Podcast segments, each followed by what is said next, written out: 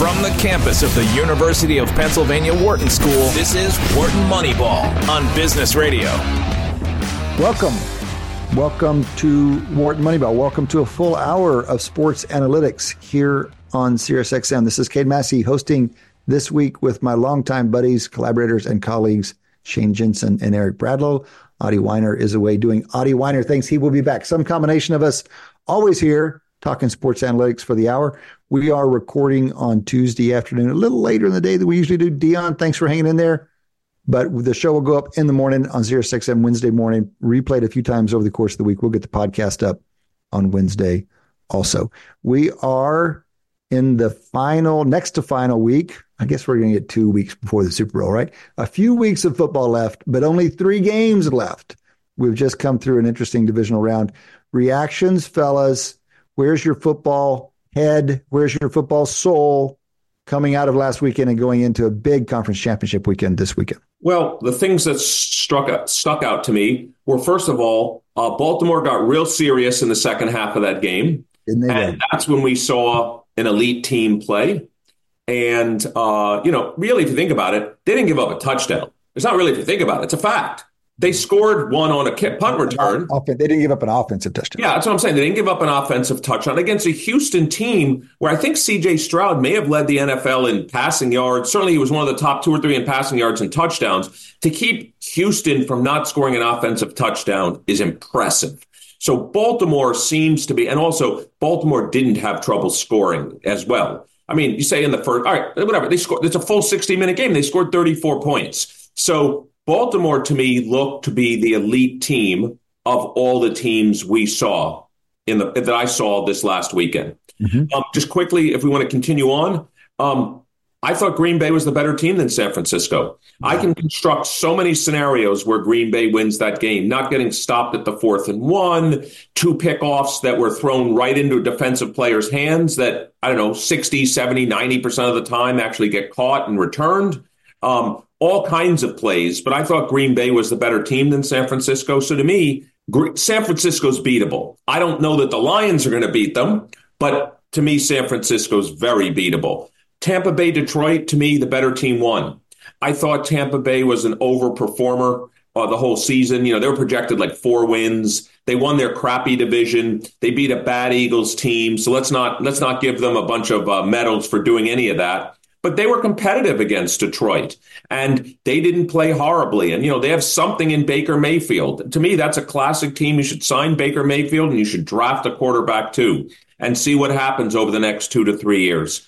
And lastly, Casey and Buffalo. Look, you know, Cade, you and I have the same Buffalo friend who obviously is torn about, is torn, must be torn up about another wide right. But it's not even that. Um, to me, Buffalo also had that game. They had many opportunities to win that game. So to me, um, Baltimore looked elite. The other teams, I'm not that excited about any of those other teams. I hope Buff- Baltimore wins the Super Bowl, not because I'm a huge Jim Harbaugh fan, or sorry, John Harbaugh, sorry, John Harbaugh fan, or even a big uh, Baltimore fan. They're the best team. I hope the best team wins because to me, they look much better than the other teams.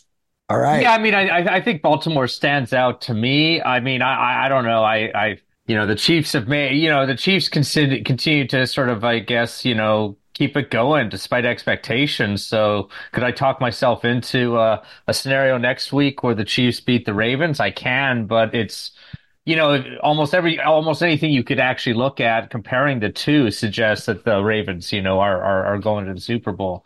Um, and I do, I agree. I kind of agree that they looked more impressive in their win than San Francisco did.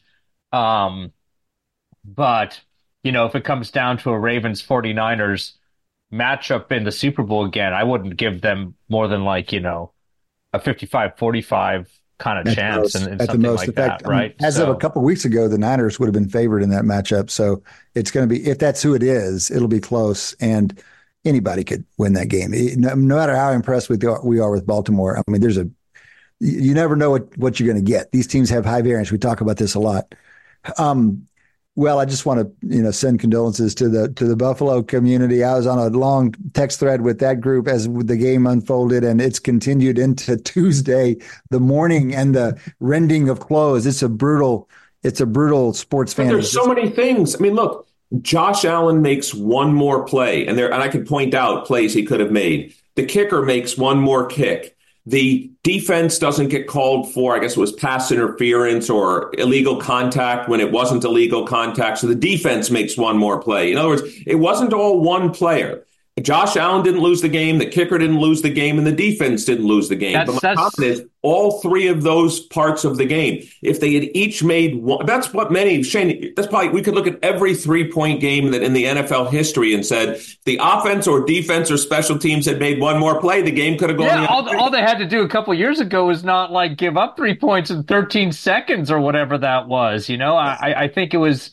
Yeah, I mean, it is. It's unbelievable. That's you know, kind of what can be so enthralling, but also like demoralizing, absolutely like, yeah, devastating about kind of playoffs is it, is it often does, even with, you know, you can kind of talk about game flow and execution across the game, but it will often come down to one or two kind of plays going one way. But also, other, Shane, that's, that's also though goes when people say, so Buffalo needs a rebuild.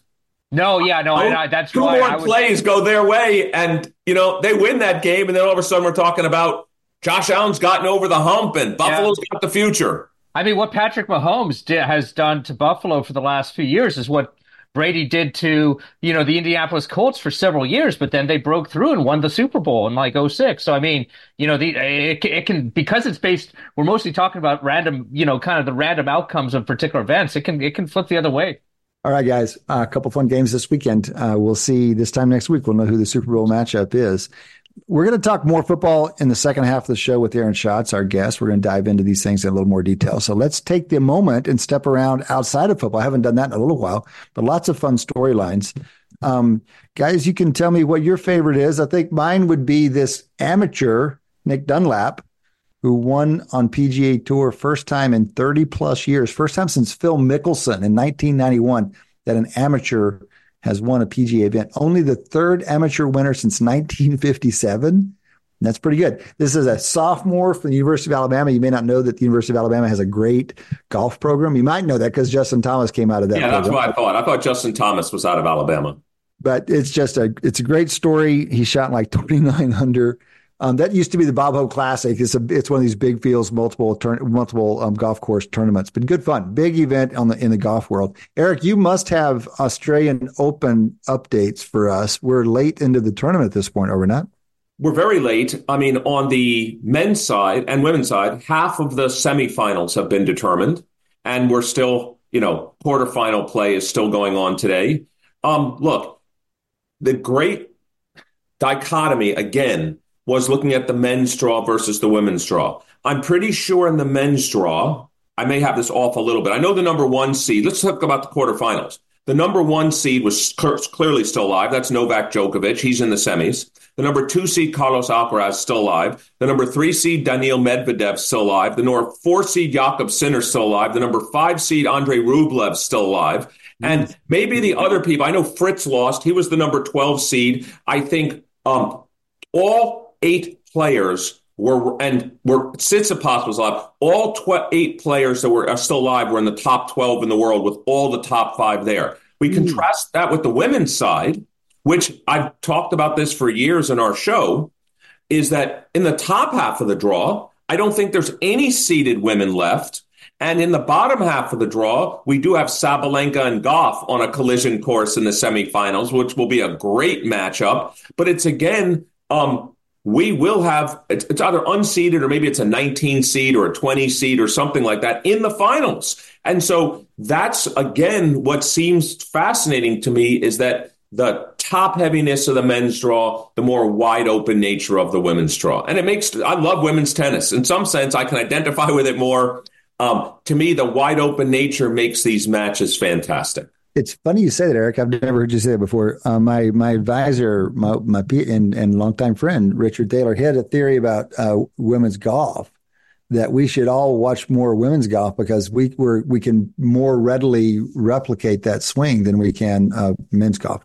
Um, and that's no. Yeah, and, and the other thing I have to think about the, the, Australian Open was, you know, I started to wonder. You may remember the um, Jeff Seder, our horse guy and he, his theory about horses is who's got the biggest heart. And he doesn't mean which one tries the most. He literally means which horse has the biggest heart. Um, i am starting to think that Novak Djokovic just must have a bigger heart because no, I'm just saying physiologically. You literally mean physiologically. I mean physiologically to beat this man in a five set match is ridiculously difficult because he doesn't seem, I mean, he gets tired, but not the same way, you know, as Jeff Seder said, all horses slow down. Secretariat just slowed down less. Of right. course, Djokovic is more tired in the fourth or fifth set than he is in the first or second set, but he seems a lot less tired than other people. And, you know, for him to do this at age 36 is just remarkable. And the fact is, every time he's made the semifinals in the Australian Open, which is 10, he's won. 10 for 10 when he makes the semifinals. And by the way, he just beat uh, Taylor Fritz. He's probably going to have to play Sinner, who just beat him twice in a row, by the way, at the end of last season. And then he's probably going to have to play Alcaraz or Medvedev. So if you want to talk about no one's giving him the Australian Open, he's going to have to beat two top four players in the world to win the Australian Open. And that's no easy task. Okay. So what probability do you have on that? And maybe Matt can give us a, a, a betting line for, for his winning the Australian Open, given what he has to go through. I mean, on the one hand, it feels like inevitable. But the no. course is set for him. It's rather not inevitable, right? What do you think? What would you give? What's the Eric Bradlow line? Given he's already in the semis, I would say his chances are probably slightly greater, no more than 50, no less than 50%, but no more than I would say 62 thirds because I think he's got a seven and lower bound to me, just because he is, he has to be the favorite. He's probably got a 70% chance to win each of his last two matches, which would put his overall probability at around 50%. Maybe you want to go up as high as 80% in those matches, but you can't go higher against Sinner, who's beaten him twice, or Alcaraz, who was two and two against him last year. Even if you give 80 80, that puts him at 64%. So well, somewhere in that range, I would feel comfortable 50% to 60, 65%. And he's minus 110. So yeah. there we go. So Matt just put minus 110. What's that? About 50 to 60%, somewhere in that range. Well, with the VIG, it's more, it's closer to the 50 side, I think. But um, the, it's it's just interesting to hear you work through those probabilities given you know the big heart and the story makes it sound more more uh, inevitable than it than it actually is ultimately um, Eric, you, I want, I wanted to, I wanted to brag. I actually read an article about women's tennis. There was splashy articles in the last couple of weeks about this 16 year old that did well in the tournament and is catching. People think that she may be. Yeah, on, I think it's Andreeva. I don't know how you Mira Andreeva, Mira, yeah, Andreeva. something like that. Mira Andreeva, something like that. Russia, then maybe France. Um, and did you get to see her play? Do you, I mean, is it is it just like I? You, I don't know how seriously to take these articles. Like it's just it seems like every few years there's supposed to be somebody, and it never really quite happens. It has felt like it hasn't happened since the Williams sisters. In on the yeah, no, I, I did. I have seen her play. I've seen her play even prior to this tournament because she's had some very good results. Look, this is something that I'm sure we just talked about this in the NFL, Shane. Right, that just a couple of plays can change the game. This is the same thing that happens in tennis among the elite players, which is I'm like I, I even went back and was thinking about last year's Wimbledon. By the way, the only tournament that prevented Djokovic from winning the Grand Slam was he lost a five set match to Carlos Alcaraz. I forget what it is, twenty to eighteen in the. It was some close in the fifth set. Made basically two points determined that match, and so this is also what happens with women's tennis. Andreeva is a very very good player I believe she can have stretches of four or five games where she can play with anybody in the world. The question is, can you do it for three sets in women's tennis? That's hmm. the question. Just like in men's tennis, I can watch Taylor Fritz win a set against Djokovic. He did. He won the second set last night. Then the other three sets, he looked like he was never going to win a set. So that's the problem. Let's see you do it in women's tennis for three sets total, in men's tennis for five sets total. That's the problem. It's not that these number 15 in the world can't win a set. Number 15 in the world can't win three sets. That's the problem. Well, on, on her in particular, she she did win three matches down there. Got knocked out in the fourth round over the weekend, and it's. I mean, we, we need age curves. I think you ask you're in the in the in the Schatz interview second half. You talk about age curves with coaches. I'd like to see. We are we often interested in the in the age curves on the tail end of player performance and athlete performance. What about on the front end? I mean, we, we all grew up with these 16 year old female tennis stars. Chris Evert, Tracy Austin, Martina Hingis. I mean, grew up. I mean, these people, uh, Navratilova, these people were all great champions. By the time they were 20, they had Grand Slam titles. Right. So, so that's to say that we shouldn't dampen expectations too quickly just because she's only 16. At least historically, that's the case. These days, I don't know if it still holds up. The competition may have gotten tougher. I'll say the following I think there are very few extraordinarily accomplished 18 year olds or below that don't end up very accomplished players. I think by that time, there's probably enough evidence. I didn't say they're going to be multiple time Grand Slam champions. I didn't say they're going to have the career of a Chris Evert or a Martina Hingis or a Tracy Austin, but it would be shocking if Andreeva in the next two to three years was not a top 10 player. That would be surprising given her trajectory so far. All right. Good fun. Good fun. Um, Eric, uh, you, you have got one of your teams and one of your one of your guys here a little short. I would say put up a performance last night. So Joel Embiid, 76er, goes for 70 out of the blue, pops for 70, and he's having what most people think is an MVP year. Um, are you are you refining your theory at all? Your big man theory? No. no. Okay, no. so, so let's be clear. I've never shorted Joel Embiid. I've just said the best player on your team is a center, you're going to have trouble at the end of games when what the other team will do, I'll say this for the thousandth time, the other team's going to press you coming up the court. So now you cross the three point, cross the half court line. There's 16 or 17 seconds on the clock. They're not just going to let you bring the ball up.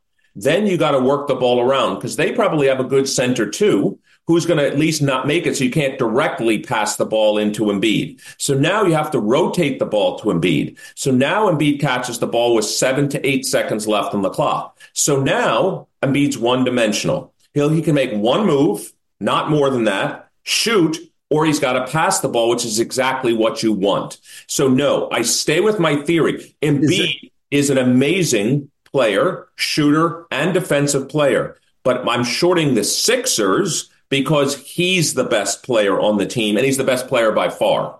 Is there anything they could do in the regular season that would have you uh, would would shift your thinking at all, or is it like you you don't think it can show up one way or the other until the playoffs? It's just such a categorically different game once we hit the playoffs. Well, here's the one thing. So um, I'd like to see their record at the end of the season against. Here are the only teams I actually care about. I want to see their record against the Bucks, the Celtics, I'll throw in the Heat. Why not? They did go to the finals last year. The Denver Nuggets, and maybe this year, I don't know, the Timberwolves seem to be having a pretty good season. So let's see their record against those five teams, number one. And number two, this is the other problem. Joel Embiid is a big man in a good way, but he's a big man. Man weighs almost 300 pounds. How well is he going to do in the Eastern Conference Finals in a seven game series? Where he may have to play 35 to 40 minutes a game to get the Sixers through. And so another reason I don't like that my big man is my best player is higher injury prone, higher fatigue, etc. Right. And I mean, he may not even play enough games to qualify for this MVP. People think that he's uh, on track for, but he, they're they're they're load managing him enough that that might not happen. Shane, before we get away here, let's hear a little bit about the NHL. We're we're having to warm up for our non-football sports, which is football's about to go away. We'll do a deep dive on the NHL in a few weeks after the Super Bowl. But can you give us a little taste of what's going on over there? Because they're almost to the halfway mark, are not? Well, over the halfway mark now. So we've really kind of, you know, now's the time when we can start turning our attention. And I think, you know, we, we we've gotten a much better sense of what the where teams, what trajectory teams are on the Oilers, for example, right now are on a 13 game winning streak. So they're really moving up the standings and kind of a, again, we'll go in more detail like once football is is is, is beyond us. But uh, you know, it's, it's going to be interesting watching kind of the East right now because there's a lot of playoff prob- playoff kind of contention to be sorted out. Hold on, but don't go too past too fast past the Oilers. Remind us why we should be paying attention to the Oilers. Why it's fun to. I don't. think. well, they're on a 13 game winning streak. I don't think we should because you know I'm a Calgary Flames fan and the oil it hurts. trying to rub but it of in. course, you know they are. I, I, mean. They, they remain a you know they're they're a very high scoring team you know they're they're kind of a fun style of hockey to watch if you like uh, scoring and being scored upon Um, and so yeah, I mean they're they're an exciting team. I just I I, you know I Hold resent, on, doesn't McDavid, I resent their success. Doesn't McDavid play for them? Don't they have one of the best players in the NHL? I'm yeah, no, they they as a franchise they've lucked into two of the top five players in hockey history, and I mean we could dwell on that if we wanted to, but you know, we could also look at, you know, a bunch of other upstart teams out there. So Shane, just have... just a quick question. How rare is a 13 game winning streak in hockey? Like, I know it's the wrong math because a 13 game winning streak implies it's not a 500 team, but a half to the 13th is, of course, like one in 8,000. So, you know, is that indicative of it's like not historical? Like, I, I don't no. think we're really kind of into the historical tales or anything like that. I mean, you know, I, I I think the NBA, you know, I think playoff, like think about a slightly more shrunk version of the NBA. I mean, an NBA teams can kind of like if uh, this would probably be the equivalent of something like a 15 or 16 game winning streak in NBA. And would that be? I mean, that would be con- notable. Well, Matt, Matt just put in the rundown in the chat that there's only been 12 in history. Really, in hockey. With, with that, like, fact, this is this one hasn't counted. Okay, yeah. I'm saying we should do a whole show on this, like what you just did, which is 13 in a row in hockey is worth, I'll make it up, eight in a row in the NFL, yeah. which is worth 20 in a row in baseball, which is worth, you know, etc. Um, that's really, I, I love that thinking, which is trying to equate sports in terms of the frequency of winning, winning streaks of certain length. Yeah, and we do kind of know. I mean, you know, the record in baseball is like twenty or something like that, right? So, um, I mean, yeah, I, uh, it's, uh, I, I would, I would say it, it, it's certainly it's it's indicative of, of of a team being on a roll. But honestly, it's not far off what the what the what the Bruins did last year, kind of. You know, with their kind of rate of winning across the entire season is is obviously. And just quickly, Shane, if Edmonton makes the playoffs with some massive winning streak, you're still not putting much more probability than your. Oh no, playoffs are playoffs. Yeah, ho- hockey playoffs. Uh, believe in the coin flip model. Bet on the coin flip model as as exciting as it is to bet on a coin flip model.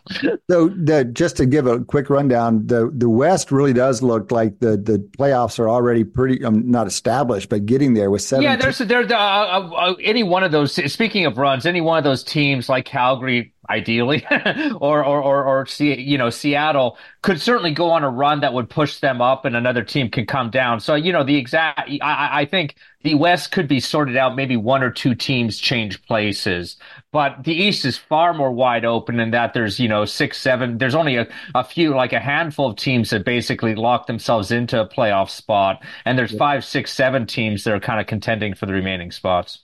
So just using our friend Micah McCurdy's numbers, it, those those teams in the East that are pretty well locked in. Boston and Florida, that yeah. was that first round yeah. matchup last year, um, both coming in north of 95 and then Carolina and the Rangers, New York Rangers coming in above 90 as well. Yep. So we'll get more into that in coming weeks, but thanks for that quick rundown. And again, go look go look at McCurdy. McCurdy's always got great stuff on Twitter about the NHL. All right, team, that has been the first half of Wharton Moneyball this week. We have Aaron Schatz and a fun interview coming up, deep dive on the NFL in the second half. Come back and join us after the break. You're listening to Wharton Moneyball on Business Radio. Welcome back. Welcome back to Wharton Moneyball. Welcome back to the second half of this week's show. In this half hour, we still have Shane Jensen and Eric Bradlow along here with me. We also have a guest. This is our usual guest segment, and we've got one of our long time, one of our longest time friends of the show, Aaron Schatz, is joining us. You know, Aaron, if you pay any attention to football, he is presently the chief analytics officer of FTN Fantasy, he can be followed on Twitter at a Schatz NFL at a Schatz NFL. Great follow on Twitter, and his influence is all over the league and football watching community. Aaron, thanks for making time for us. Hey, thanks for having me on, guys. Absolutely, um, Aaron. Coming out of uh, a fun divisional round, what are your thoughts? What are your feelings about the state of the NFL? Four teams left there was some interesting games over the weekend. There were some less interesting games over the weekend, but um, it's a fun Final Four. Where are you on where we are? I mean, I, the first thing is I just I feel really bad for Buffalo fans. Mm-hmm. I mean, they've had it ripped away from them with close losses over and over again, mm-hmm. and it's not like the Kansas City fans haven't had some success already, right? Like, what more does Kansas City need? They don't need any more success, right? Give Buffalo or Detroit a chance for crying out loud. So Um, I mean, that was my first thought about the weekend. The, the big thing for me this year is that my numbers have Baltimore and San Francisco as historically great teams. Mm-hmm. Now, I realize that's a little different from other advanced metrics. Other advanced metrics do not necessarily have them as high as I do, and do not necessarily have the Ravens ahead of the 49ers the way I do. But if you look at DVOA going back to 1981, the Ravens come out as the fifth best regular season team and the 49ers as the eighth best regular season wow. team. Pretty wow. remarkable. Yeah. I'd probably safe to say we haven't had many seasons with two in the top 20, much less two in the top eight. That's yeah. Fantastic. 1995 is the only other season like this when Dallas and San Francisco were both really, really, really good. Well, that's so much fun. 20, 28 years ago. I, I will say this, Aaron, Massey Peabody directionally with you. We've got those two at the top. We've got Ravens at the top, and we've got a big gap with the next yeah. two. I haven't looked at how it compares over our history, but um, they're both up into double digits, which doesn't always happen. But the gap is what's notable. I don't remember a year where we had two teams, two teams. There were years where the Pats had that kind of gap but two with that kind of gap is interesting. Shane, it's really, it's huge wins. They have huge wins over good opponents, not exactly. bad opponents, good ones. Exactly. There's a super interesting article in the Athletic, I think it was today, making exactly that point that you you do something like, okay, what's the re- team's records against opponents that are multiple games over 500? You know, something like that. It's like really, really quality opponents, and then how they played against them. So they have a good record, but then the point differential it's like they lap the field in the point differential in those games. Shane, yeah, was that, was, that was actually just going to be my point. Is that they? I think they're averaging something like 26 points per game against opponents that you know are above like three three games or more above 500, and that is certainly historical. You mean 26 point uh, differential? Point, point differential. differential. Yes. Yeah, absolutely. Ridiculous. Eric. Yes, Aaron, I was going to ask you. So I watched a lot, if not all, of the Packers 49ers game. And if you didn't tell me what you just said, based eighth best ever on DVOA, yeah. I would have said the Packers were the better team. The Packers looked like they left a lot of points on the field. I thought they outplayed the 49ers in that game. So, how do you tend to think about that? First of all, you know, teams have bad games. You might argue that's one of the worst games the 49ers played and they still won the game. That's what good teams do. You could argue that. Um, how do you think about that game, or does it say more that the Packers are kind of in the right direction? Well, it's a, a little bit that the Packers are in the right direction, and a little bit it's just random variation, right? Like even the best teams in history had off days. There was a game where the Patriots uh, needed a the 2007 Patriots needed some sort of a like um, uh, overturn play against Bart Jones uh, uh, in the Bart uh, I'm sorry, I'm forgetting the name of the linebacker. Bart, Bart Scott. Bart Scott, yeah. They needed an over overturned play in order to win that game by like three points late in the 2007 season. Like they beat AJ Feeley by like three points late in the 2000. Oh, there was a lot of. I mean, we think of that team as being dominant. There was a lot of games that came right. Right. Even the, the most dominant teams of all time have their their off days, and I think that what happened is the 49ers had one of their off days um, because certainly the Packers defense has not played that well most of the season. That's what was shocking about that game was that the Packers defense played so well. Hmm. What, and then uh, Samuel being out is a factor as well, right? I mean, I, am not big on putting too many points on individual players other than quarterbacks, but it has to bring their offense down a little bit. Yeah, I think that it brings their offense down a little bit. And the rain, um, Purdy I mean, it's a small sample size, but he seems to struggle in rain more than other quarterbacks. He has a hard time gripping the ball. Hmm. Yeah, that scene of him wiping his hand in the middle of the play. I, I, mean, I've watched football for 50 plus years. I've never seen a quarterback do that, holding the ball, looking for receivers, and wiping his hand on, the, on his pants. Can't be a good sign. Yeah, um, it, how are you feeling about the the the conference championships? It sounds. I mean, you're. It's always. I, I love the perspective you're taking, Aaron. It's like, okay, don't overreact to one game. We think the Niners are a very strong team. Don't go shorting them too quickly against the Lions. It's easy to jump on that Lions bandwagon, right? It's a fun game to to pull for. Um, is what when you look at your numbers, what do you see in the Lions beyond just the great story? Like, what chance do you think they have, and why? Uh, they were seventh in the regular season So their offense is just very, very good, both passing and running the ball. That's the, I mean, to me, that's the thing for Detroit is they have a really good, well balanced offense. They have a great offensive coordinator in Ben Johnson. They had actually the number one run defense by our numbers, which mm-hmm. is kind of shocking. Like, I don't think anybody would expect that. Mm. The problem is, pass is it because their pass defense stinks and everyone just throws the ball on them all? No, I always no, wonder well, because I'm because I'm doing efficiency by play. I'm not. Oh, okay. Items, but um, their pass defense really declined over the second half of the year, and that's their main problem. They're really the pass rush is mostly one guy in Aidan Hutchinson. If they can get him blocked, then Purdy should have time to throw. They're not so good at covering things downfield. The cornerbacks are not great. That's the problem for Detroit. It's certainly not out of the realm of possibility that Detroit pulls off the upset, but it would be a it would be a, a big upset. Not like a historically big upset, but it would be a big upset. Mm-hmm, mm-hmm. All right, let's look at the other side, which is super intriguing, a lot of fun. The Chiefs went out and did something hard. They, you know, no one really gave up on them, but they weren't very impressive this year. Then they went into Buffalo and knocked off the, a very good Bills team. Now they've got to go into Baltimore and try to knock off a very good Ravens team. If they do both of those things, then more power to them. But how do you, when you look at the numbers, how do you make the AFC Championship game? I mean, I feel that this one is much farther apart than the market believes because I'm not going to give Patrick Mahomes any magic beans. right? There's this question of whether there exists playoff Mahomes uh-huh. in the same way that people believe there exists playoff LeBron in the NBA. That Mahomes doesn't really try his hardest until he gets to the playoffs, and then he try, and so then he becomes magic. Okay. The thing about that is their offense was very average against Miami. Obviously, part of that was the cold, but the the whole uh, narrative of uh, the, the Kansas City offense is back, baby, is one game and it's primarily because Marquez Valdes Scantling didn't drop any passes.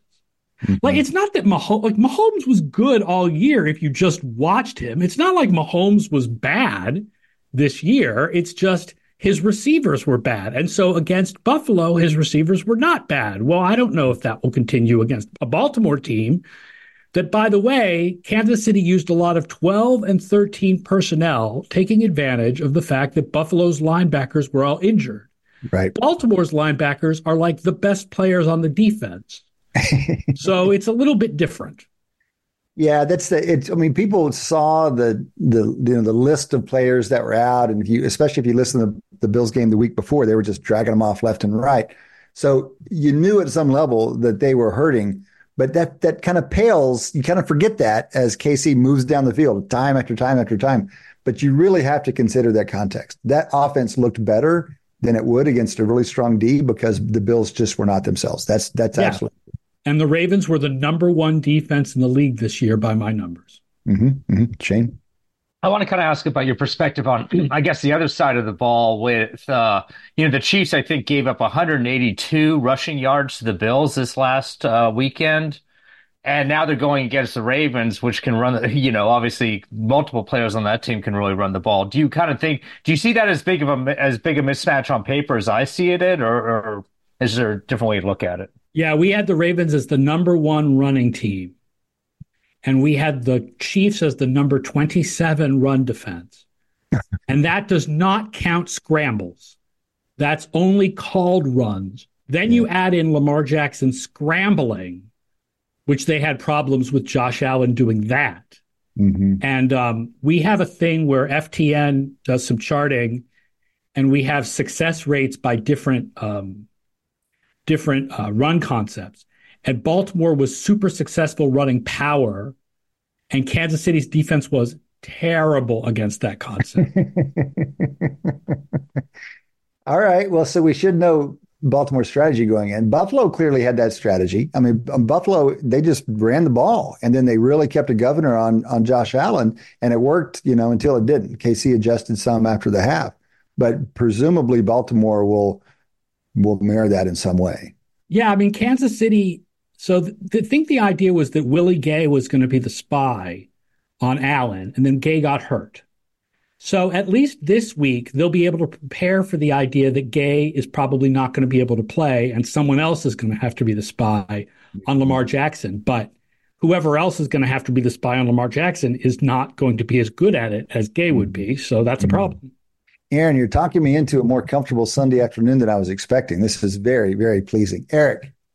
Yeah, I would also, I would be, I mean, let me just say, if Patrick Mahomes and the Chiefs win in Buffalo, win at Baltimore, and then let's say beat the Niners in the Super Bowl, you would agree, Aaron, that would be one of the, I mean, I don't want to say magic beads for Mahomes, but given your assessment of this Baltimore, oh, that would be like the greatest playoff run of all time. Yeah.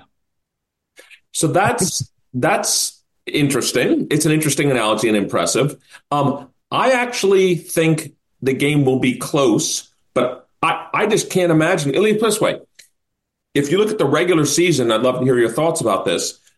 To me, Baltimore seemed much better than Kansas City. I'm trying to construct a scenario where can let's say both teams. Let's suppose I tell you right now both teams play their best. Clearly, in your view, Baltimore wins the game.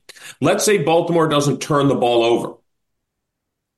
Baltimore probably wins the game. So I'm just trying to construct scenarios. Turnovers happen, but I, I just don't see. I, am trying to construct scenarios where Kansas City wins the game.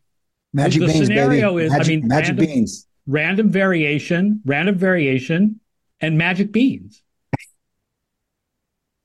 And key injuries and inopportune times, Right. etc. Well, you know, what if Kyle like, Hamilton like what gets- happened to San Francisco last year? Right, what if Kyle Hamilton gets hurt? And uh, what if Roquan Smith gets hurt? And all of a sudden, the Ravens don't have the great linebackers to go up against the 12 personnel or to co- uh, have Kyle Hamilton to cover Travis Kelce or, I mean, there's always that possibility. And, you know, and the Chiefs were a good team this year. They, they were a little underrated during the regular season, partly because their defense was really good, but their offense was not as bad as people thought it was. People kind of thought their offense was worse than it was because they expected so much more from them. But their offense was a, a top 10 offense, just not a super offense. So it's not ridiculous that the Chiefs could just win this game. But a lot of the narrative of the Chiefs win depends on the idea that Patrick Mahomes just has magic beans and can overcome all of the problems on his offense and everything good about the Baltimore Ravens. Right. All right, but we've got a couple of non-playing field questions. But before we do that, one one last playing field question. T- talk to us some about. You opened your comments about about the weekend about the Bills, and um, you're a longtime football watcher. You have the you don't get too caught up in any one year, any one team. How should we think from a big picture about the Bills and their future, and what prospects that great city and the great people there have of getting a Super Bowl on this particular run. You know, they had that Jim Kelly stretch and they had four goes at it. This run is again over. with the, Josh Allen. It's like, okay, now, so what do you what do you make of it? What do you think? They they are in a major salary cap problems for next year. Uh, Allen's uh, cap number is gigantic, like forty seven million or something. Uh, Diggs's cap number goes way up next year. Uh, Von Miller's cap number is huge, and he doesn't seem to have anything left. And they're like already over the cap for next year. Like they are in a bad cap place with a lot of free agents. Their defense is going to be decimated. The depth of their defense is going to be decimated. Not necessarily the best players on the defense, but the depth. Um, I think this is the end of this run for Buffalo. I think they need a year or two to retrench and build with some younger players. And then there's going to be a second half of Josh Allen's career run. He's too good a quarterback not to have another run, but it's going to take a couple of years to, to reset the way New Orleans did, right? New Orleans had had two runs. New Orleans had the early part of Brees's career, and then for a couple of years they were like seven and nine, and then they had the later part of Brees's career. And I think Buffalo is going to be in the same boat. So, Aaron, it's interesting you gave that example because I was going to ask you a question about roster building and to what extent you push your chips in for a particular year or two, a, a moment, versus really doing the prudent long term planning. It, are, is it safe to say that the, the Bills had pushed some chips in on this particular moment? And Yep. then do you, think they're, they're apt to do it again? Is that the wise play? When you think about that late stage Saints team, man, they were some chip pushing franchise, right? They and, can try, but man, it's going to be hard. I mean, you know, restructure Allen and maybe try to trade Diggs in like a Tyreek Hill type trade. But I think everybody agrees he's kind of lost a step a little bit. And like I said, Von Miller's cap number is over 20 million and he doesn't seem to have much left. So I don't know what you can do with him. Um, it, it it's it's a problem. I mean, they there's no question they could be a team. Um, historically, there are a lot of teams where their best regular season and the year they win a championship do not line up. Yeah, ex- exactly. This and right. it's one of the reasons that you you should be skeptical. I think of the push all the chips in because you think you know the year and you don't always know the year. You right. Need- it's possible that they lose all these defensive players but they just have a very injury free year next year. So it doesn't matter that their defensive mm. depth is much less. Well, and they go out there and they draft a really, they have a really good draft and they get a couple of good rookies and they shock us all by winning the AFC East again and then going on a run in the play. Like that. Well, the other thing, Aaron, is that their deficiencies can also be masked by a, you know, semi horrific division. I mean, the Patriots are no good right now. They'll yep. maybe turn around. The Jets aren't particularly good. And the Dolphins are okay, but they're not a great team. So they're, I mean, they could make the playoffs, regardless winning division or wild card, and not be that great a team. And then, as you said, random chance happens, and who knows? Right. It's possible. I'm not writing off the Bills for next year, but man, uh, their salary cap looks bad for next year. Okay any comments on Josh Allen, the quarterback? Where where yeah, is he? I think Josh Allen had an amazing season. I voted for Josh Allen first team All Pro, and I wrote a whole article about why I did that. Based on my stats, he was the second best quarterback in the league after Brock Purdy. And I think there are extenuating circumstances with Brock Purdy. given that last year, the most valuable quarterback in the league, the most efficient, efficient by pl- per play, was Jimmy Garoppolo. Yeah. So I yeah, think right. there's something going on in San Francisco, and I think everybody would agree. So I think Josh Allen had a fantastic year despite the turnovers, like even incorporating the turnovers into your analysis. And I think he carries that team. And as far as the idea that he'll never get past Patrick Mahomes, I think you could have said that in 1985 about Phil Simms. But eventually there was a year where Montana just didn't do it. Uh-huh. And eventually there's going to be a, I mean, there already has been, right? There was a year where Joe Burrow went to the Super Bowl. People said about Peyton Manning versus Tom Brady also. Peyton Manning lost, I think it was the first three or four playoff appearances against Brady, and they finally beat them and did But also, there were a couple of years where Roethlisberger snuck in there over both Manning and Brady, right? So, like, yep. even the greatest quarterbacks do not make the Super Bowl every year. Allen will get his shot again. I just don't know if it's going to be with the current Bills offense as constructed one of the I hate that I mean I asked the question and it's a fun conversation, but I do hate how much we make it about the quarterback. I remember those Manning Brady conversations. It was just it, it was, people were obsessed with their head to head. It's like this is absurd, guys. I mean, it's it, a lot of guys on the field. Because Brian Burke from ESPN has a good point about this, which is the quarterback has so much control over the offense that it's almost like football is both a team sport and an individual sport combined. Mm-hmm.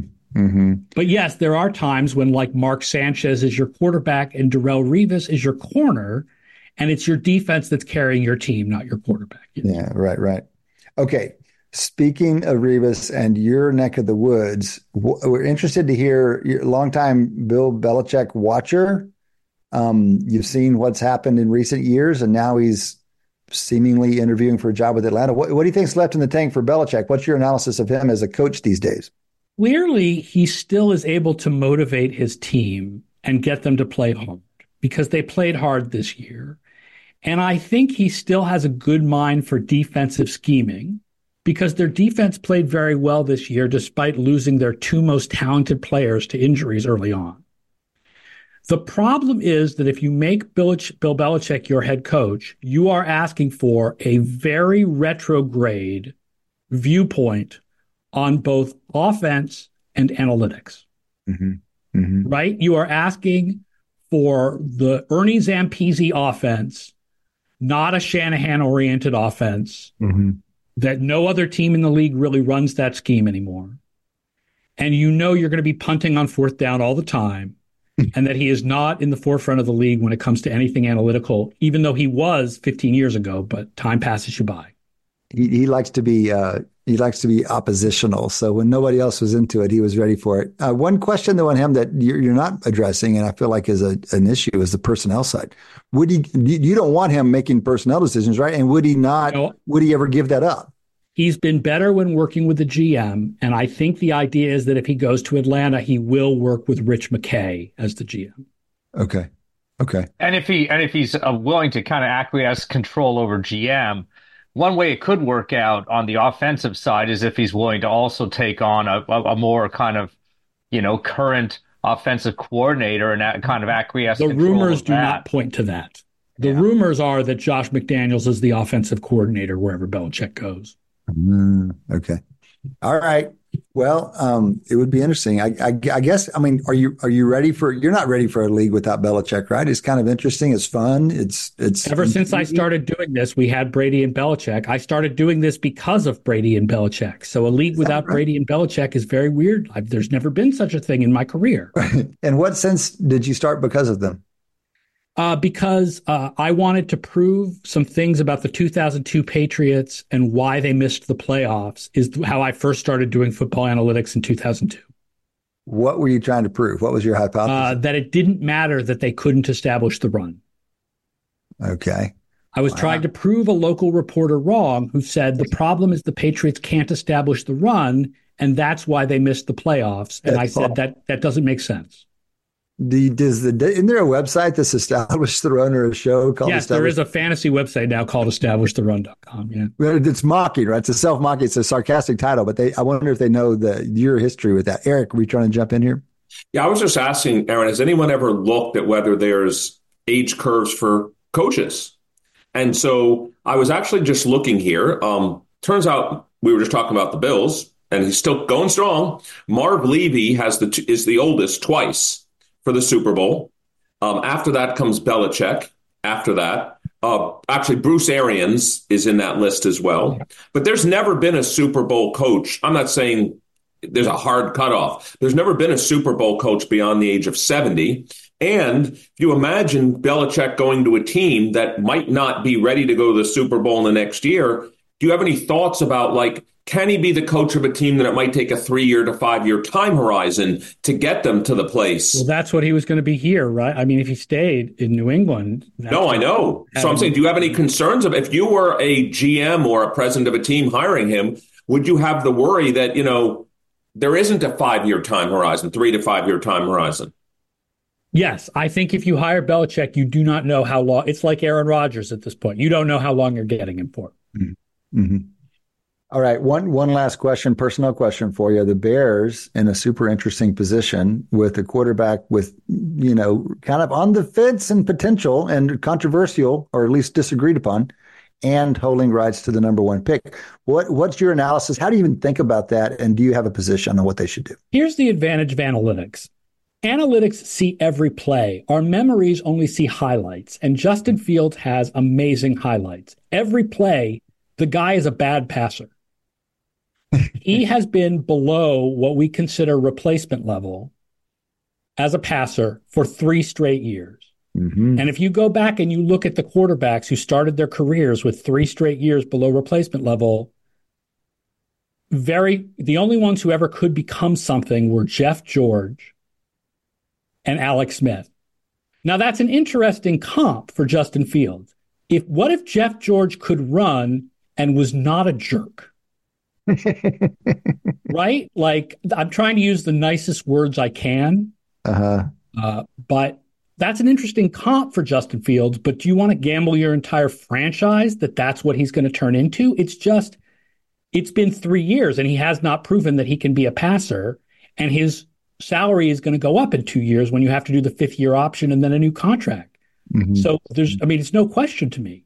The Bears have to trade Fields and use the number one pick on a quarterback. Why wouldn't you, Aaron? Let me ask you just about the last part of that.